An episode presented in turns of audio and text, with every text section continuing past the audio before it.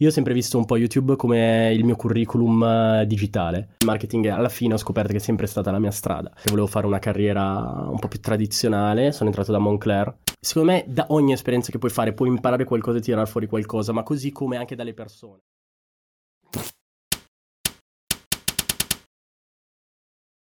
Oh, buongiorno, ce l'abbiamo fatta. Fantastico. Sono le 14.57, attenzione signori e signori. Ok, no, basta. Bene, ciao a tutti, benvenuti a Testate Podcast, non mi ricordo che puntata. Ciao Marco. E, Ciao. Non so, se vuoi raccontarci un po', cioè in primis cosa fai, chi sei, Ok. cioè come proprio introduzione di base per chi non ti conosce. Ciao ragazzi, allora intanto mi sento un po' a casa, sono, sono tornato a casa perché ho passato tanti anni, 5 anni qua, eh, in Bocconi.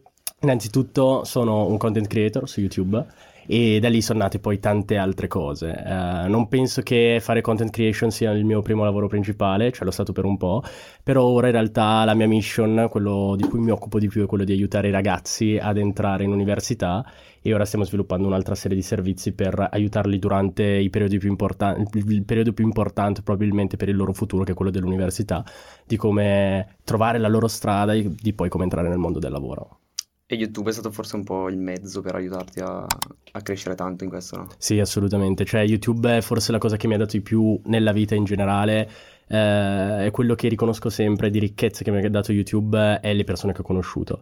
Perché è una finestra sul mondo che ti permette di eh, spaziare su tantissimi argomenti, di anche cogliere magari un- dei trend che. che- scusa, prima- persone nella community di YouTube Italia? Cioè No, non persone- solo, in generale. Ah, persone proprio Perché comunque mettersi in mostra in generale e far vedere le cose che fai. Io ho sempre visto un po' YouTube come il mio curriculum eh, digitale. Al posto di arrivare all'azienda con eh, il foglio di carta, arrivavo col canale YouTube in cui ho raccontato sempre le mie esperienze, quello che facevo sia accademicamente sia extra a livello extra accademico e lo facevo vedere in una maniera più dinamica che semplicemente una voce sul curriculum, no? E questo mi ha permesso di raggiungere persone, in- interloquire con persone sicuramente di spicco che mi hanno insegnato tanto e poi mi ha permesso anche di raggiungere in generale la mia audience eh, che può essere sia quella che mi segue al di fuori dell'Università Bocconi, che mi ha seguito fuori dall'Università Bocconi, ma anche specifica un po' più nella micro community Bocconi, infatti poi è nata Top Squad, è nata Sì. la, mia, mio- la mia carriera da rappresentante in Bocconi e sicuramente YouTube mi ha aiutato tanto. Sì, Ma- poi forse è un po' più facile essere supportati quando fai, cioè quando hai un canale YouTube, tu sei quello che ha il canale YouTube e quindi in università, cioè sei, sei già un passo avanti, no? Dal punto di Mm. vista delle relazioni, eccetera. Cioè secondo me la gente cerca di eh, attirarti più, più volentieri rispetto a Sì. qualcuno che non lo fa. no? Sì, sì, no, ma poi di base c'è che mi divertivo sempre a farlo e mm, è proprio bello perché io tanto appassionato di marketing, infatti ho fatto marketing management al master in Bocconi. Alla fine gestire un canale YouTube, gestire dei canali social, lo sapete anche voi gestendo testate, è un po' come avere una piccola azienda, no? Perché devi curare Sì, l'immagine, ci sono un sacco di cose a cui star dietro. sì, la comunicazione, devi comunicare il piano- un piano editoriale, devi comunicare la comunicazione con gli ospiti, quindi fai anche public relation e, e tutte queste cose qua. Io ho iniziato l'università ormai sei anni fa, sei anni e mezzo fa, mi sento vecchissimo. Eh, mamma mia. no, però dai, mi sento ancora uno studente in realtà e tutti mi danno del diciottenne quando mi vedono, quindi va bene così, lasciamoglielo dire. E mm, ho iniziato un eh, face- in realtà un po' per caso Bocconi perché mm, avevo fatto il test d'ingresso in quarta e eh, non ci avevo neanche creduto tanto, però ai tempi avevo una media molto alta al liceo e quindi sono riuscito ad entrare senza fare un test magari eccellente. Non avevo neanche colto in realtà il valore della cosa, quindi quando sono arrivato lì con il mio risultato ho detto magari faccio la bicocca, vado da un'altra parte, ha senso far bocconi già dalla triennale, poi ho parlato con un po' di persone e mi hanno detto sì fallo. E eh, l'interesse era tanto, quindi ho iniziato a raccontarlo su YouTube, eh, le persone volevano sapere di più su, anche a livello tecnico, come prepararsi per il test Bocconi, ma anche come mi trovavo banalmente, la- la- i, i dubbi che tutti abbiamo avuto quando dovevamo scegliere l'università. Tu avevi già YouTube? O- Io avevo YouTube, Ah, io ho YouTube dal secondo anno di liceo, Ok, e hai iniziato a postare? avevo iniziato facendo video di Minecraft. Ok, come, come tutti alla E fine. ne- nessuno saprà mai il mio nickname, non vorrei che scovassero mai qualche video. Ah, il nome del canale era un canale vecchio. È un canale vecchio che ho Ah. chiuso e ho riaperto. Quindi poi ho raccontato la mia esperienza in Bocconi, abbiamo creato Top Squad eh, su un gruppo Facebook inizialmente, quindi una community che rispondeva a tutte le domande per entrare in Bocconi, quindi veramente come ci si trova, com'è l'ambiente, tutto quanto. Eh, il, um, il gruppo Facebook è cresciuto pian piano, eravamo un centinaio e abbiamo detto, cioè io ho detto, il modo migliore per risolvere i problemi quando ti interfacci con gli amici è scrivere su WhatsApp. E abbiamo aperto i gruppi WhatsApp. Ad oggi siamo dai 1500 alle 2000 persone ogni anno che, che cambiano. Cioè, E- che entrano ed escono. che entrano ed Che escono, esatto, circa 2000 ogni E anno il numero nuovi. totale? Numero totale Cioè, di attivi è... contemporaneamente, cos'è? 2000 per 5, quindi ci sono Esatto, no, per tre, sono tre le Per tre, sessioni. ok. Cioè 2000 diviso 3 in realtà, perché Ah, sommate sono 2000, Ah, fai... perché è solo su un anno solo, cioè poi chi esce esce. Esatto, cioè, esatto. Poi quando tu entri in bocconi, diciamo che Ok, Top Squad, quella community lì, quel cluster, quella corte, non c'è più. Ok. Quindi si occupa- cioè, fa tutto un altro percorso, vabbè. E dopo il mio terzo anno ho aperto Top Test, che era l'aiuto un po' più professionale che volevo dare eh, agli studenti, non solo dal punto di vista community, ma anche dal punto di vista di preparazione didattica. E dato che noi comunque siamo studenti e non potevamo dare un aiuto a 360 gradi, ho eh, fat- collaborato con un professore del Politecnico di Milano Mhm. per costruire un videocorso completo sul, videoco- sul test Bocconi e abbiamo fatto una piattaforma totalmente 100% proprietaria. Quindi non ci siamo messi su piattaforme già esistenti, ma abbiamo creato tutto su misura su quello che serviva per la preparazione al test. Ed è questo un po' quello che ci differenzia magari dagli altri videocorsi che ci sono online. Cioè abbiamo una piattaforma, non abbiamo solo un videocorso.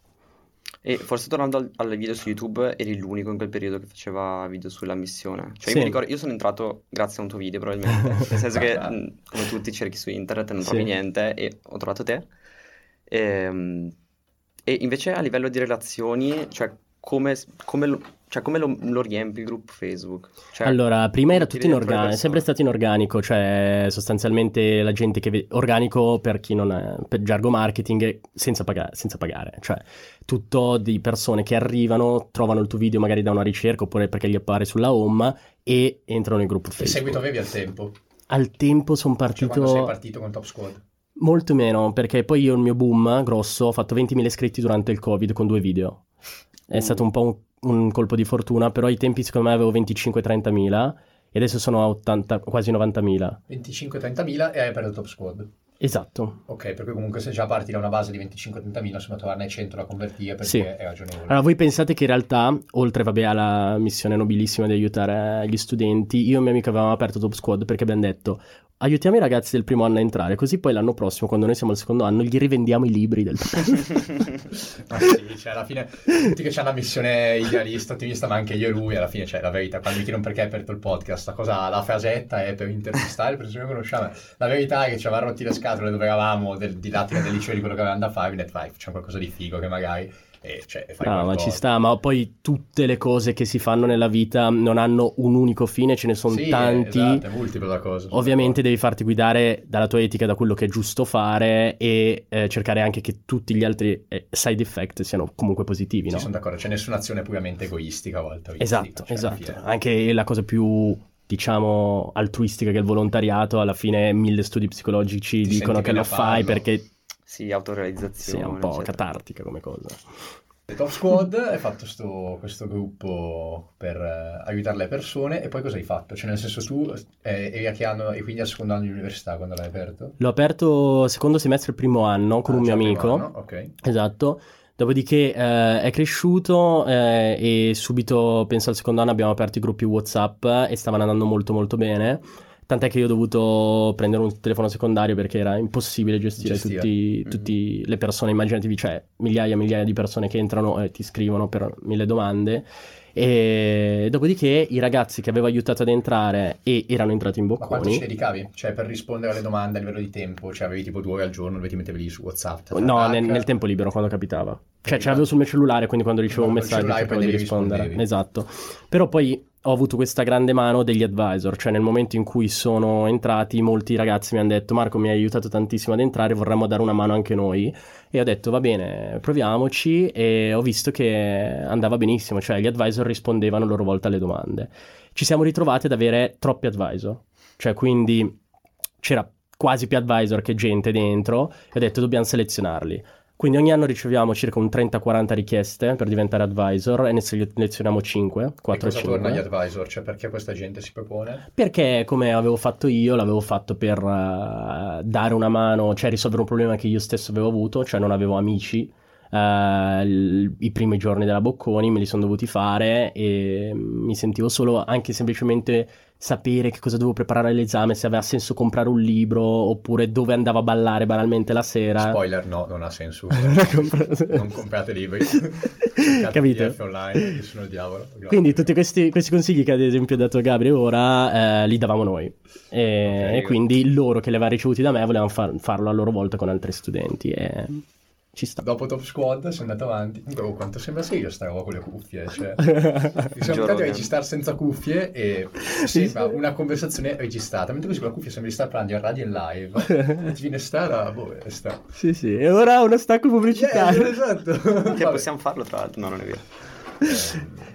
No, e dopo Top Squad è nata Top Test, appunto, quella piattaforma che vi dicevo, e eh, ero in partita, cioè faccio un po' magari una digressione su questione fiscale, Mhm. che è l'ultima cosa che mi piace fare, però magari può essere utile. Ehm, Top Squad eh, era in partita IVA mia, forfettaria, che è un regime in Italia che ti permette di pagare pochissime tasse. Tu queste robe come faccio? Tu hai detto che apriamo top test, dici ok, presumo c'è ci lucri qualcosa, di apri Mhm. top test a, a scopo di lucro, devo eh, fiscalizzare e formalizzare Esatto. la cosa, come fai? Cioè tipo vai da un notaio, vai da un... Semplicemente ho chiamato il commercialista dei miei Ok, ho detto devo fare questa cosa qua, mi abbiamo trovato la forma migliore per farla, che è abbastanza standardizzato, cioè non è che c'è mille modi per farla alla fine cioè, e fa. ti costa un commercialista? Cioè, Sì, tu- ti costa, nel senso che di- cioè, dalle centina- da qualche centinaio al migliaio, il primo anno su una forfettaria. ok. Poi sulla SRL un'altra cosa, infatti questo è stato il prossimo passo perché quando ho sforato la forfettaria eh, aveva senso aprire il, l'SRL, quindi società responsabilità limitata, che siamo riusciti a inquadrare sotto startup innovativa per eh, la E forma innovativa che ha. dell'imposta che sai i primi due anni. 30% di credito d'imposta Eh. sul capitale versato. Per cui? Quindi metti che versi il capitale sociale minimo per un Eh. SRL ordinario di 10.000 euro, Sì. l'anno dopo è un credito d'imposta di 3.000 euro. Ok. Aspetta, ma tu partita IVA l'avevi già per YouTube, giusto? Esatto, Quindi io l'avevo la già per stessa, YouTube, cioè era la di- stessa. ah, ok. Quindi non hai Abbiamo aggiunto un codice ateco e abbiamo aggiunto la ditta individuale, quindi la possibilità di vendere Ah, prodotti e ok. servizi online. Eh, Alla fine vendere corsi era come vendere un servizio o un prodotto digitale e semplicemente aggiunto quella cosa lì, perché ovviamente, cioè quando tu apri la partita IVA devi indicare il codice ateco. Il codice ateco è un codice che identifica la tua attività commerciale, cosa stai facendo e ci sono mille codici per ateco categoria? Cioè per categoria, ognuno ha magari delle imposte diverse e quindi ho dovuto semplicemente dichiarare allo Stato che sto vendendo altre cose oltre ai servizi marketing che Ok. facevo su YouTube. Bene, E quindi hai aperto top test? quindi ho aperto Top Test, eh, mi E sono qui siamo laureato, al terzo, quarto anno all'università. terzo anno, Terzo anno? terzo anno forse il primo già di magistrale e dopo mi laureo, cioè intanto ero partito in exchange per il Vietnam, poi sono partito per l'exchange in Cile e magari poi ne parliamo. Due exchange hai fatto? Due exchange, uno in triennale e uno in magistrale. Ah, ok. E dopo, quando sono tornato dalla magistrale, ho trovato lavoro, eh, sono entrato in azienda perché volevo fare una carriera un po' più tradizionale. Sono entrato da Moncler a fare talent influence marketing. Dopo due mesi ho detto Cioè? adios. A cosa? A fare... eh, Talent eh, influence marketing, Cioè, gestivamo tutte celebrities eh, e influencer di Moncler, cioè da il macro influencer che è italiano, in realtà non aveva nessuno italiano, però dal macro influencer che può essere Chiara Ferragni, sparo a caso non aveva Chiara Ferragni, e fino a, non so, tipo Marco Justin Lecchi. Bieber, Ok. fino a... E quindi cos'è, cioè, cos'è che facevi in questo contesto? Marco Lecchi. Non avevo sentito. E cos'è che facevi in questo contesto? Cioè, scrivevi alle celebrities la parte di relazioni con loro? Allora, era un team che- completo che si occupava di selezionare i talent, capire quali erano in target con le diverse collezioni, contattarli, fargli dei contratti, mandargli, il me- cioè mandargli la, la merce, eh, pensare alle campagne che dovevano fare, fare. e invitarli agli eventi. E tu cosa facevi? Tutto. Tutto- Ma tutti c'era- facevano c'era un tutto. ruolo specifico. Tutti facevano tutto, sì. E Ok. eh, cioè, facendo un passo indietro, tu di- quando è che hai deciso di fare questa cosa? Eh, io verso de- l'inizio della magistrale avevo già un po' il pallino del mercato del lusso. Ok, quindi mentre eh, avevi le lezioni Sì, cioè, sì, sì, sì, sì, sì. ed era uno stage proprio un lavoro? Era un internship. Ok, Sì, internship che però di tipo, cioè puramente internship oppure Sì, sì. internship che poi ti, eh, ti dà la possibilità di essere assunto? C'era la possibilità di essere assunti in realtà, eh, in mol- come in molte aziende, eh, Moncler richiedeva due internship consecutive, quindi un anno, Ah, quindi 6 più 6, ok. per Davvero? poi avere la proposta. E lì quanta responsabilità avevi? Cioè avevi tipo un supervisore, una... Sì, io ero tipo, eravamo due intern, Mhm. una specialist, una manager e poi una head. Ah, ok. Quindi head si rifaceva manager, manager eh, un po' tutti noi, specialist e due intern. Diciamo non è che potevo stravolgere le strategie eh, del brand, però sicuramente chiedevano pareri, ci confrontavamo, parlavamo, tutto quanto. Ma poi veramente avevo dalla responsabilità più piccolina, dal letteralmente prendere i capi dall'archivio, metterli in un pacchetto, impacchettarli e spedirli. Ho fatto tipo questa mega spedizione a Messi, tipo. Uh, E, e poi, o- oppure dal costruire tutti i deck con i report, quindi analizzare i costi e capire eh, ROI, eh, varie Mhm. cose. Ovviamente in collaborazione con gli altri del team, però Altre abbiamo fatto analisi più economiche. Per trovare proprio l'opportunità come... Allora, io avevo guardato molto... Ah, quello lì specificamente su eh, LinkedIn. Mhm. Eh, però guardavo Jobsgate, che è il portale mm, di- Dell'università. dell'università, Career Fair, eh, o se no il Jobs, eh, come si chiama? Bocconi Jobs, che è la Mhm. fiera che fanno qua, qua giù a Röntgen. E poi in generale anche il network aiuta tantissimo. Quindi... Mhm. Però io specificamente quello l'avevo trovato su eh, LinkedIn, avevo inviato il mio curriculum tramite il processo tradizionale. Quello standard di LinkedIn. Eh, come, come requisiti, eccetera? Cioè, sapevi di essere in regola oppure ti sei dovuto proprio... Allora, dai, cioè, talent influence marketing, diciamo che era abbastanza È confident sul, sul passare lo screening, quantomeno. Sull'essere in target. Cioè, poi, poi il bello di YouTube è che tipo, cioè, sembra che tu abbia davvero esperienza, cioè, ce l'hai davvero, Mhm. però è, è un modo per senso fare... sembra? Sembra. No, nel senso che, cioè, non, non sei Ha proprio... ragione, ha ragione. Non sei proprio in un'azienda, però tipo è, è come se entrassi nel mondo del lavoro prima degli altri e hai già Sì. proprio un, un- foglio che ti dice Sì, che hai già sì, lavorato. sì, diciamo che, è, come dicevo io, no? È un po' un CV digitale. Mm, mm. Al posto di arrivare col foglio di carta, arrivi con delle cose che hai già fatto, perché Esatto. di fatto stai portando avanti una mini, micro, minuscola azienda. Sì, perché parentesi su, su questo, cioè fare un podcast, io il primo, forse ho già letto un episodio che dicevo vai ti siedi, registri, vai. A parte che registri vai un tubo perché oggi mezz'ora ho messo prima di registri, vai perché non funzionava niente. Ma a parte quello, se uno vuole fare le cose, eh, cioè, ci sono, cioè, l'attività principale è quella, ma ci sono un sacco di cose di contorno, devi pensare alla, cioè, alla strategia, cioè quali ospiti portare, perché, che cosa chiedere, perché, come chiederlo, come mantenere il flusso della chiacchierata, poi devi, c'è proprio la praticità di registrare il video, montarlo, caricarlo, caricarlo su 60 piattaforme diverse, fare la copertina, eh, gestire la comunicazione, come diceva lui con l'ospite, gestire la comunicazione con eh, la, la gente, i clienti, poi se vuoi fare del merchandising, fare le magliette, sono bellissime, compratele. Ehm, cioè, un sacco di cose da fare, no? Per cui... mm, ma, ma secondo me in generale qualsiasi attività, per quanto piccola, se la mandi avanti completamente da solo, hai un sacco di cose a cui stare dietro. Allora, quello che... eh, allora, diciamo che tra i miei piccoli passi, se possiamo così chiamarli imprenditoriali, ho capito che eh, prima di saper delegare le cose, devi essere un mini esperto tu. Quindi devi saper fare un po' tutto quanto. E cioè, anche banalmente la cosa qui fiscale, è vero che ho chiamato il commercialista, però molte cose non vengono neanche in mente al mio commercialista perché eh, è sempre stato abituato a gestire piccole e medie imprese o medie imprese italiane tradizionalissime. Io gli ho dovuto spiegare che cosa significava guadagnare soldi da YouTube, cioè gli ho dovuto spiegare le pubblicità, Eh, come infatti. funzionavano tutte queste cose qui. E eh, a lui non gli vengono neanche in mente certe cose. Quindi, se non avessi io l'occhio su certe cose, quindi mi informo da solo oppure dagli amici che me lo dicono, eh, vabbè, adesso non entro nei dettagli, però avrei eh, pagato delle cose che non dovevo pagare. Certo, sì, sì, sì, sì. Un po' come Elon Musk, che tipo... mm, bus- Sì, lui è- businessman, però in realtà è, è un ingegnere, fisica, è un ingegnere, fa- assolutamente. cioè, sa benissimo quello Sì. di cui sta parlando. Sì, sì, sì, sì, questo è importante. Tu hai detto che è il pallino del mercato del lusso, come mai? Come ti è venuto il pallino del mercato del lusso? Come ci sei entrato? Perché poi tra i vari pallini che poi avrai avuto, perché poi cioè, di solito una persona ha diverse cose che gli interessano. Sei giunto solo a quello? Allora, a me è sempre piaciuto il marketing, anche se non, avevo, non l'avevo ben capito all'inizio, però dopo analizzandomi bene, analizzando un po' le mie peculiarità, l'aspetto della comunicazione che già facevo su YouTube, il marketing alla fine ho scoperto che è sempre stata la mia strada.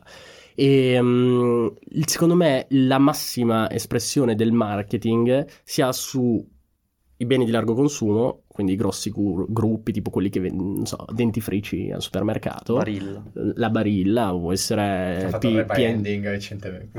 esatto, fa, PNG, Perfetti Vammelle, Mhm. eccetera. Ma il so lusso. Cos'è che, cos'è che citato dopo Barilla? Perfetti Vammelle, Perfetti, dolcetti, chic. fa chic. tu vai al supermercato e compra una caramella, il 90% delle Ah, quote ecco, di mercato è la. Perfetti Van Melle. Perfetti? Bubble Gum, Perfetti Van Melle, italiana. Van Melle. E ha le Vigorsol, eh, mh, i Chupa Chups, eh, Sì, le- lo tutto, tutto ha un quoto di mercato dell'80-90%. Quindi Erano venuti a fare una conferenza qua nella nostra Sì, classe. è tipico ogni primo anno economia aziendale, no? Sì. Sì, sì, c'è sempre Perfetti Van Melle. Grandi, vi salutiamo. Se volete inviarci delle cicche, siamo qua. Sponsorizzateci. esatto. Mercato del lusso, mercato del lusso. E quindi il mercato del lusso è un'altra cosa invece in cui viene applicato al 100% quello che è l'aspetto del marketing e che molte volte viene confuso con comunicazione. Comunicazione è una- anche una parte del marketing, eh, però marketing significa a 360 gradi gestire quello che vuole il mercato, quindi capire i clienti, capire il loro rapporto, capire la comunicazione, l'immagine di un brand, le- i canali di vendita. Eh, cioè marketing non vuol dire niente, è come dire economia. Mhm. Cioè, Ci sono tantissime... sono tantissime specializzazioni, vuol, vuole dire una cosa enorme. E mm, a me piaceva molto l'aspetto sicuramente della comunicazione, del branding soprattutto, è una cosa che mi affascina tantissimo. Perché di Come fa- mai? Perché quando tu crei dei simboli al- nell'interno del marketing, che possono essere dei loghi o possono essere degli elementi di, di branding, stai creando un nuovo modo per comunicare con le persone. È un po' come creare un nuovo linguaggio, un nuovo alfabeto. Tu pensa ad esempio, prendiamo l'esempio più iconico, Gucci. Gucci non è solo il logo, Gucci è Firenze, Gucci è il Made in Italy, Gucci è la tela di Gucci con il monogram iconica. Tu, eh, ci sono degli elementi all'interno dei brand che si sviluppano in maniera talmente forte nella comunicazione che- idee che si associano a un marchio anche senza che tu abbia il nome scritto. Tu pensa banalmente a Disney quando vedi i tre pallini così, pam pam, ma- ma- magari li mettiamo qua, Mm. eh, Mickey Mouse, sono tre pallini, tre cerchi neri che però subito ti ricordano Disney. Mhm. Questo è il potere di un brand. Altro Ok. esempio, Red Bull. lo Red Bull, penso sì. Red Bull, cose di- folli. Anche tipo i claim, no? Red Bull ti mette Ah, reali, esatto. subito che ti rimane in testa, Eh, oppure lo bellissimo. hacker che bontà. Cioè, tutte queste cose qua ti rimangono in testa e sono degli asset veri e propri per il brand, no? E quindi niente, dicevi mercato del lusso, quindi... Quindi sì, Cioè, sono, che sono riuscito a, diciamo, fare questa esperienza in Moncler. In realtà il pallino in testa me l'ha messo Luca Di Scacciati, Mm? Ah, perché ne stavamo parlando a Malta e mi fa, guarda, io ti vedo perfetto. Poi lui fa l'oracolo, tipo, guarda le persone, io, tu tra dieci anni sarai.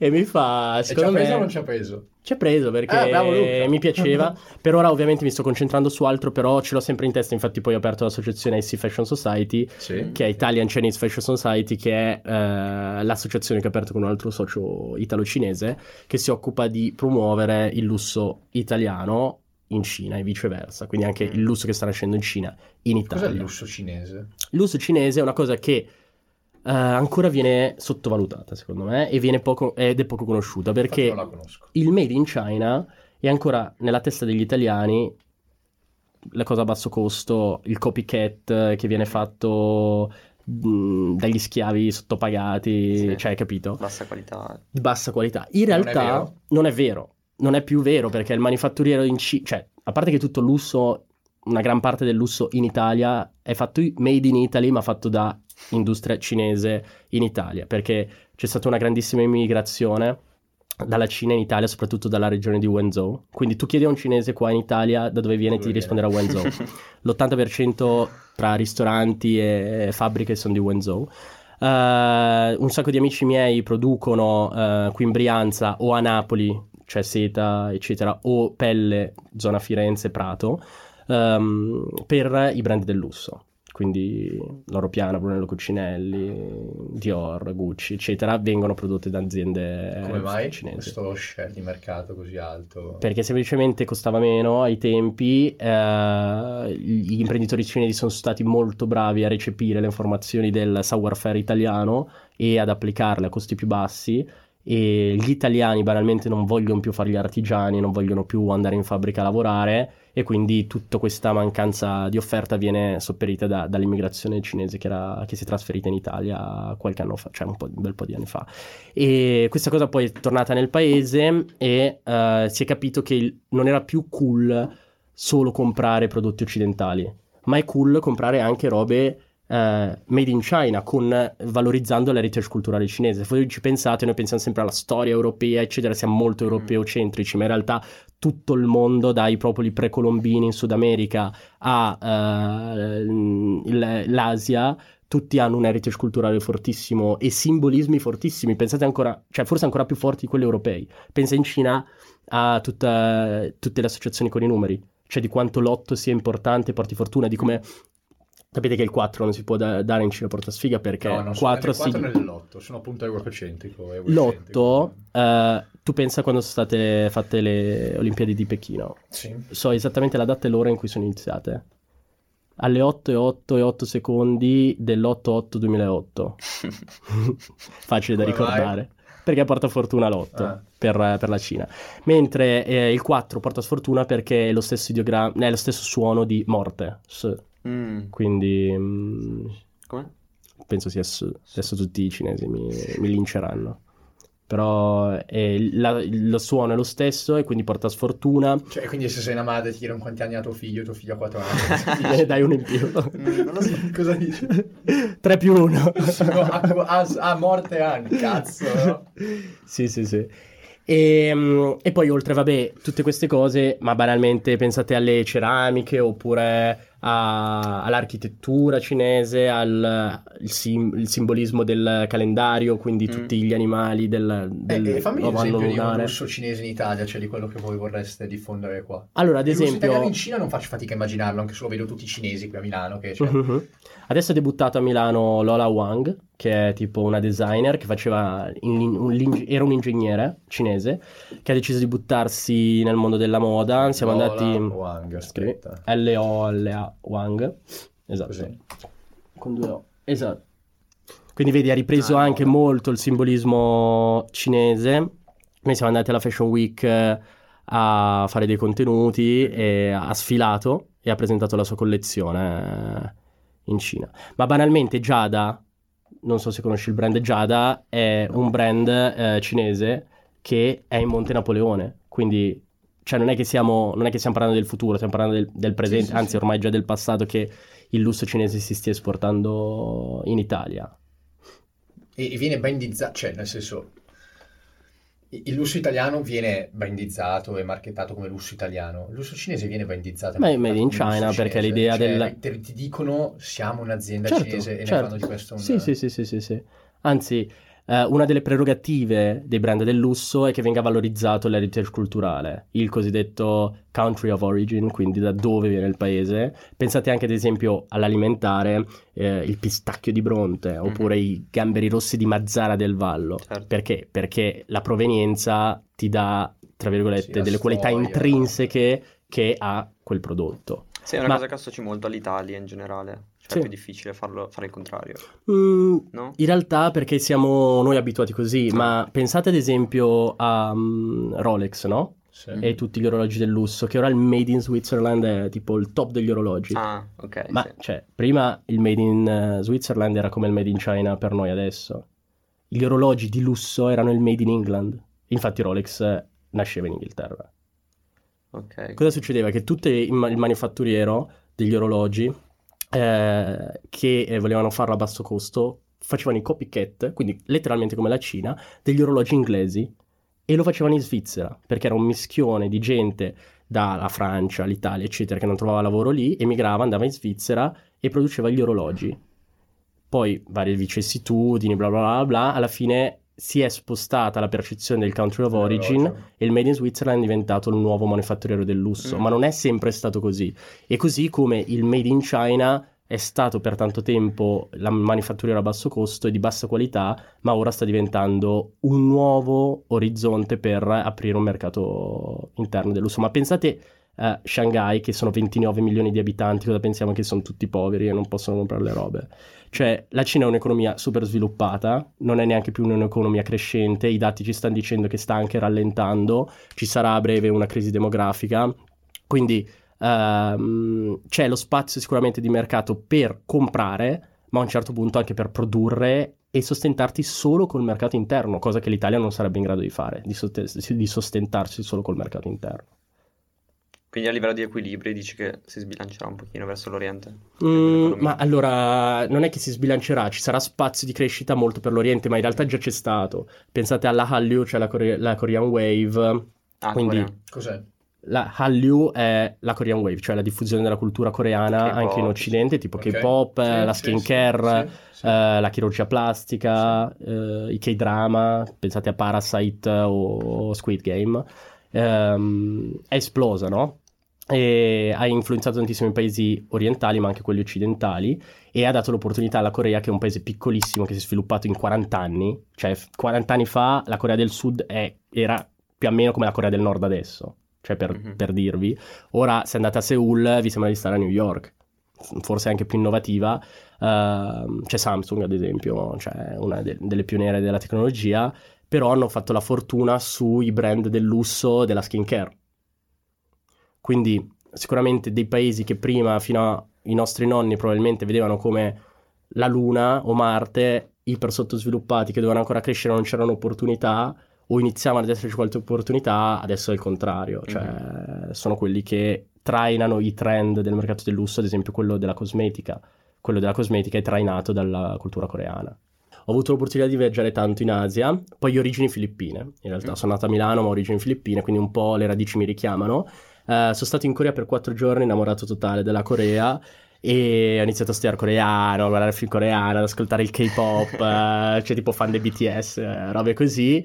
E dopo questa cosa un po' scesa, ho iniziato a studiare la cultura cinese, tutto Mhm. quanto, e sono diventato amico anche di molti ragazzi cinesi e ho continuato a coltivare questa passione e infatti poi il mio- la mia passione del lusso, la passione del marketing e la passione per eh, l'Asia ha, ha fatto nascere IC Fashion Society. Quindi Beh, mm, e quindi torniamo un po' a lì, cioè top squad, eh, top test, ICFS, IC Fashion Society e lì YouTube.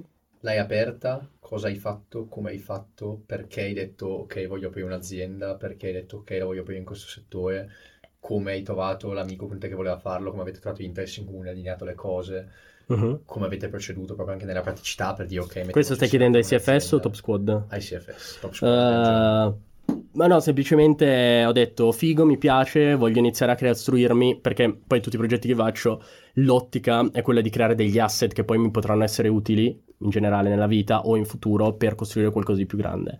Perché secondo me l'errore che molti fanno è voglio fare il mio percorso lineare di carriera e poi voglio fare l'imprenditore quando avrò la possibilità di farlo. Mm. Sì, ma in realtà è un passo dopo passo, cioè non è che tipo lasci tutto, boom, divento imprenditore, chiedo 30 milioni in banca, me li danno e attivo la mia startup di biciclette eh, in sharing a Milano. No, è una cosa che va pian piano, cioè a meno che tu non hai, sei ricchissimo di famiglia o non so, hai dei contatti incredibili con eh, presidenti e imperatori, allora può essere. Però in realtà è che pian piano devi costruirti le cose e per me costruire il Fashion Il tuo Society... obiettivo a lungo termine è fare quello, cioè fare l'imprenditore Sì. e fare qualcosa di più grosso. Sì, sì, E hai già idee... sì, abbiamo varie idee. Sul lato orientamento con Top Squad stiamo costruendo altre cose, anche con un altro socio che da gennaio a febbraio, cioè febbraio partirà eh, sul lato licei, target licei, però non posso Mm. anticipare troppo. anticipare. E invece sul lato Top Squad stiamo sviluppando altri servizi, partirà a brevissimo un nuovo progetto insieme a un'altra società eh, per eh, accompagnare i licei- gli studenti durante l'università, perché ora li prendiamo prima dell'università, ora li vogliamo accompagnare durante e poi il target sarà accompagnarli dopo, quindi durante Mhm. l'ingresso nel mondo del lavoro. E poi lato marketing e Cina sto sviluppando contatti e SC Fashion Society è un veicolo un po' come voi il podcast per conoscere gente, farsi vedere e iniziare anche a mettere insieme delle teste che potenzialmente potranno essere una futura azienda.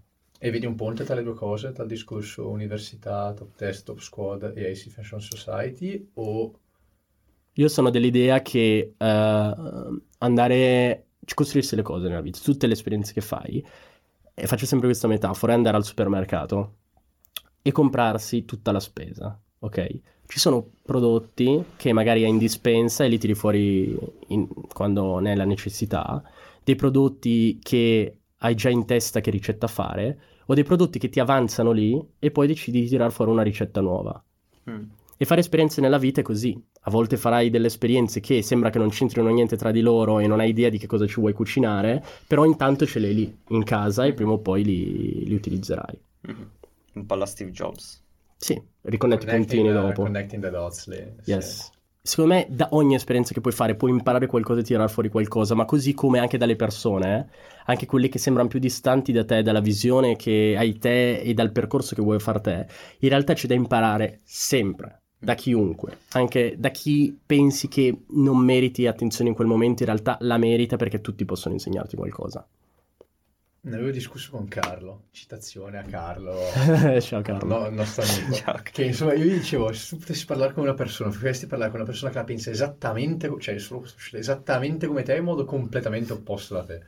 Io dicevo completamente opposto, diceva- e lui mi diceva, e certo, allora cosa fai? Vai a un barbone, a una stazione di faccio, ma piuttosto che parlare col mio clone, Certo. cioè, sì, sì, ma, ma- ma- con convinzione. Ma ovvio, ma perché è proprio quello che ti Ecco, fa Carlo. crescere. È quello che ti fa crescere, perché tutte le cose che tu hai, magari a volte è rassicurante sentirsi dire sì, hai ragione, sì, hai ragione, sì, è così. Ma tu rimani nella tua bolla e sarai sempre convinto delle tue cose, non riuscirai mai a fare quel passo in più per vedere la prospettiva da una, cioè vedere le cose da un'altra prospettiva.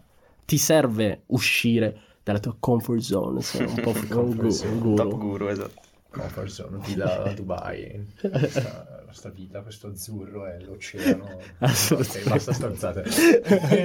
e, e quindi niente, ok, quindi questo è quello che fa Marco, Sì. grazie, Grazie a voi. e, e come lo fa. E noi quello che, che vorremmo anche chiederti è perché lo fai, cioè Mm. pe- sia perché hai, perché hai iniziato in parte un po' ce l'hai già detto, perché hai sì perché avevi il pallino del lusso, top test, top score perché volevi giocare, ma in generale questa idea che hai poi te di costruire qualcosa per- per- perché vuoi farla? Cioè non per forza il mission statement in una frase, ma in Certo. generale, perché vuoi farla, chi, co- cosa ti sta più a cuore? Allora, intanto, risposta banale perché mi diverto. Ok. Tutte le cose che faccio le faccio di solito perché Non mi è diverto. banale, eh, non è banale. Poi- Cioè, il junior analyst di Goldman Sachs non, non so se si diverte. Poi in tutti i processi ci sono cose che ti divertono meno, ti annoiano, non le vuoi fare, eccetera. Cioè, aprire l'azienda non è che mi diverte andare a depositare i bilanci oppure parlare col commercialista delle tasse che devo pagare. Questa è forse la cosa che più mi uccide a livello lavorativo, però bisogna farlo. Di in toto mi diverto e poi quello che veramente mi piace, eh, soprattutto dell'avere una community, perché di fatto è questo che faccio, creare community, creare opportunità per persone, per me stesso, per, per tutti quanti, quindi cercare di avere un impatto positivo con le persone. Quello che piace di più è parlare con qualcuno che magari ha visto un mio video, oppure era in Top Squad, oppure era in NSC Fashion Society, e mi dice, vedendo un'informazione, cioè anche semplicemente recependo un'informazione che mi hai dato, Mhm. Mi hai cambiato la vita. Tu prima hai detto, ho visto un tuo video e forse grazie, cioè, io sono sempre del parere che non è grazie a me, cioè grazie a te che ti sei impegnato, ti sei attivato anche a vedere il video, ti sei attivato a cercare informazioni rispetto agli altri. Però io, anche se nella mia testa ti ho dato un'informazione in più che ti ha permesso di capire, di entrare in bocconi, a me ha cambiato la vita entrare in bocconi, letteralmente, cioè mi ha- probabilmente sarei da un'altra parte in questo momento. Eh, se l'ho fatto in parte anche per te, per aiutarti a trovare il tuo percorso, quella cosa lì mi riempie di soddisfazione, soprattutto quando è così, no? Mhm. Una persona davanti all'altra che me lo dice. È bellissimo e questo è, un senso di appagamento che va oltre al denaro, va oltre al lavoro, va oltre a tutto quanto. E dovessi scegliere un mondo in cui voler portare avanti qualcosa che ti porta ad avere insomma questo feedback del cioè quale sarebbe? Sarebbe sempre quello degli studenti, dell'istruzione dell'università, della crescita delle persone durante per Sì. il post università, sarebbe qualcos'altro. Per ora è questo, eh, perché sono anche vicino a livello di età. Poi so che questa Perché cosa non potrà questo? andare. Perché banalmente l'ho vissuto io sulla mia, su- sulla mia pelle, quindi so come ci si sente e capisco bene eh, il target, Cioè, capisco ti è più bene le persone. Bene, ok, abbiamo avuto uno shutdown totale, cioè che stavamo parlando e abbiamo sentito un po' zium, tipo si è spento tutto, il computer di Radio Bocconi. Non hanno, non hanno pagato le bollette. non hanno pagato le bollette. No, si è riavviato da solo, se non fosse che ci ha messo 5 minuti a riavviarsi, è sembrato che boh, è saltato tutto, va bene. Comunque ci siamo. Investiti in un Mac. Questo è un consiglio. Non devi dirla noi. diciamo. Eh, noi siamo utenti... Utenti. Infatti qua si Eh, Com'è vede. che, com'è che lo chiami? Utenti- io sono un fiero utente Winsots. Ehm, Denuncia dalla Windows, dalla Microsoft. per cos'è? Diffamazione. No, dai, ma Vabbè. si scherza. E quindi stavano dicendo, stavano dicendo perché, quindi, Perché lo faccio? perché lo fai? Cioè perché questa cosa insomma, questo mh, feedback positivo dalle persone? Ah no, do- eh, mi avevi chiesto un, perché lo un fai proprio in punto. questo mondo? In questo mondo perché appunto sono eh, molto vicino al target, ho vissuto appena queste cose qui e quindi mi sento di comprendere al 100% e posso dare dei consigli oculati. Perché poi la differenza vera tra un guru e un fuffaguru o mm, insomma diciamo da chi fa che parla di cose che non sa di base o parla di fumo e di cose che non, non c'entrano veramente Mm. con quello che è il tuo percorso, no?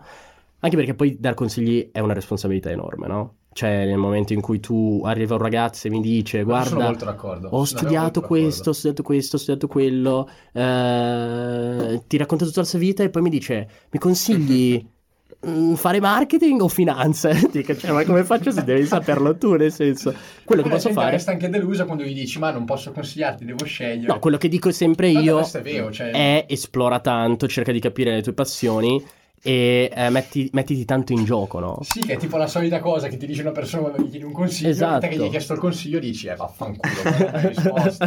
Però alla fine, cioè, cosa vuoi dirgli? Ma anche io, cioè, mi sono trovato, io dovevo scegliere se venire qui a fare la Bocconi o andare a fare ingegno matematica al Politecnico, penso avevo chiesto a 10-20 persone, quelle che Eh, erano sì. e mi dicevano, eh, vedi te, te. Ma sì, Cazzo, non puoi rispondi. chiedere, faccio al Politecnico vero, la cioè- boccone. Allora io mi chiudo gli occhi, lanci dadi, tu fai il Politecnico, tu fai il boccone, tu Politecnico, tu finanza, tu fai male.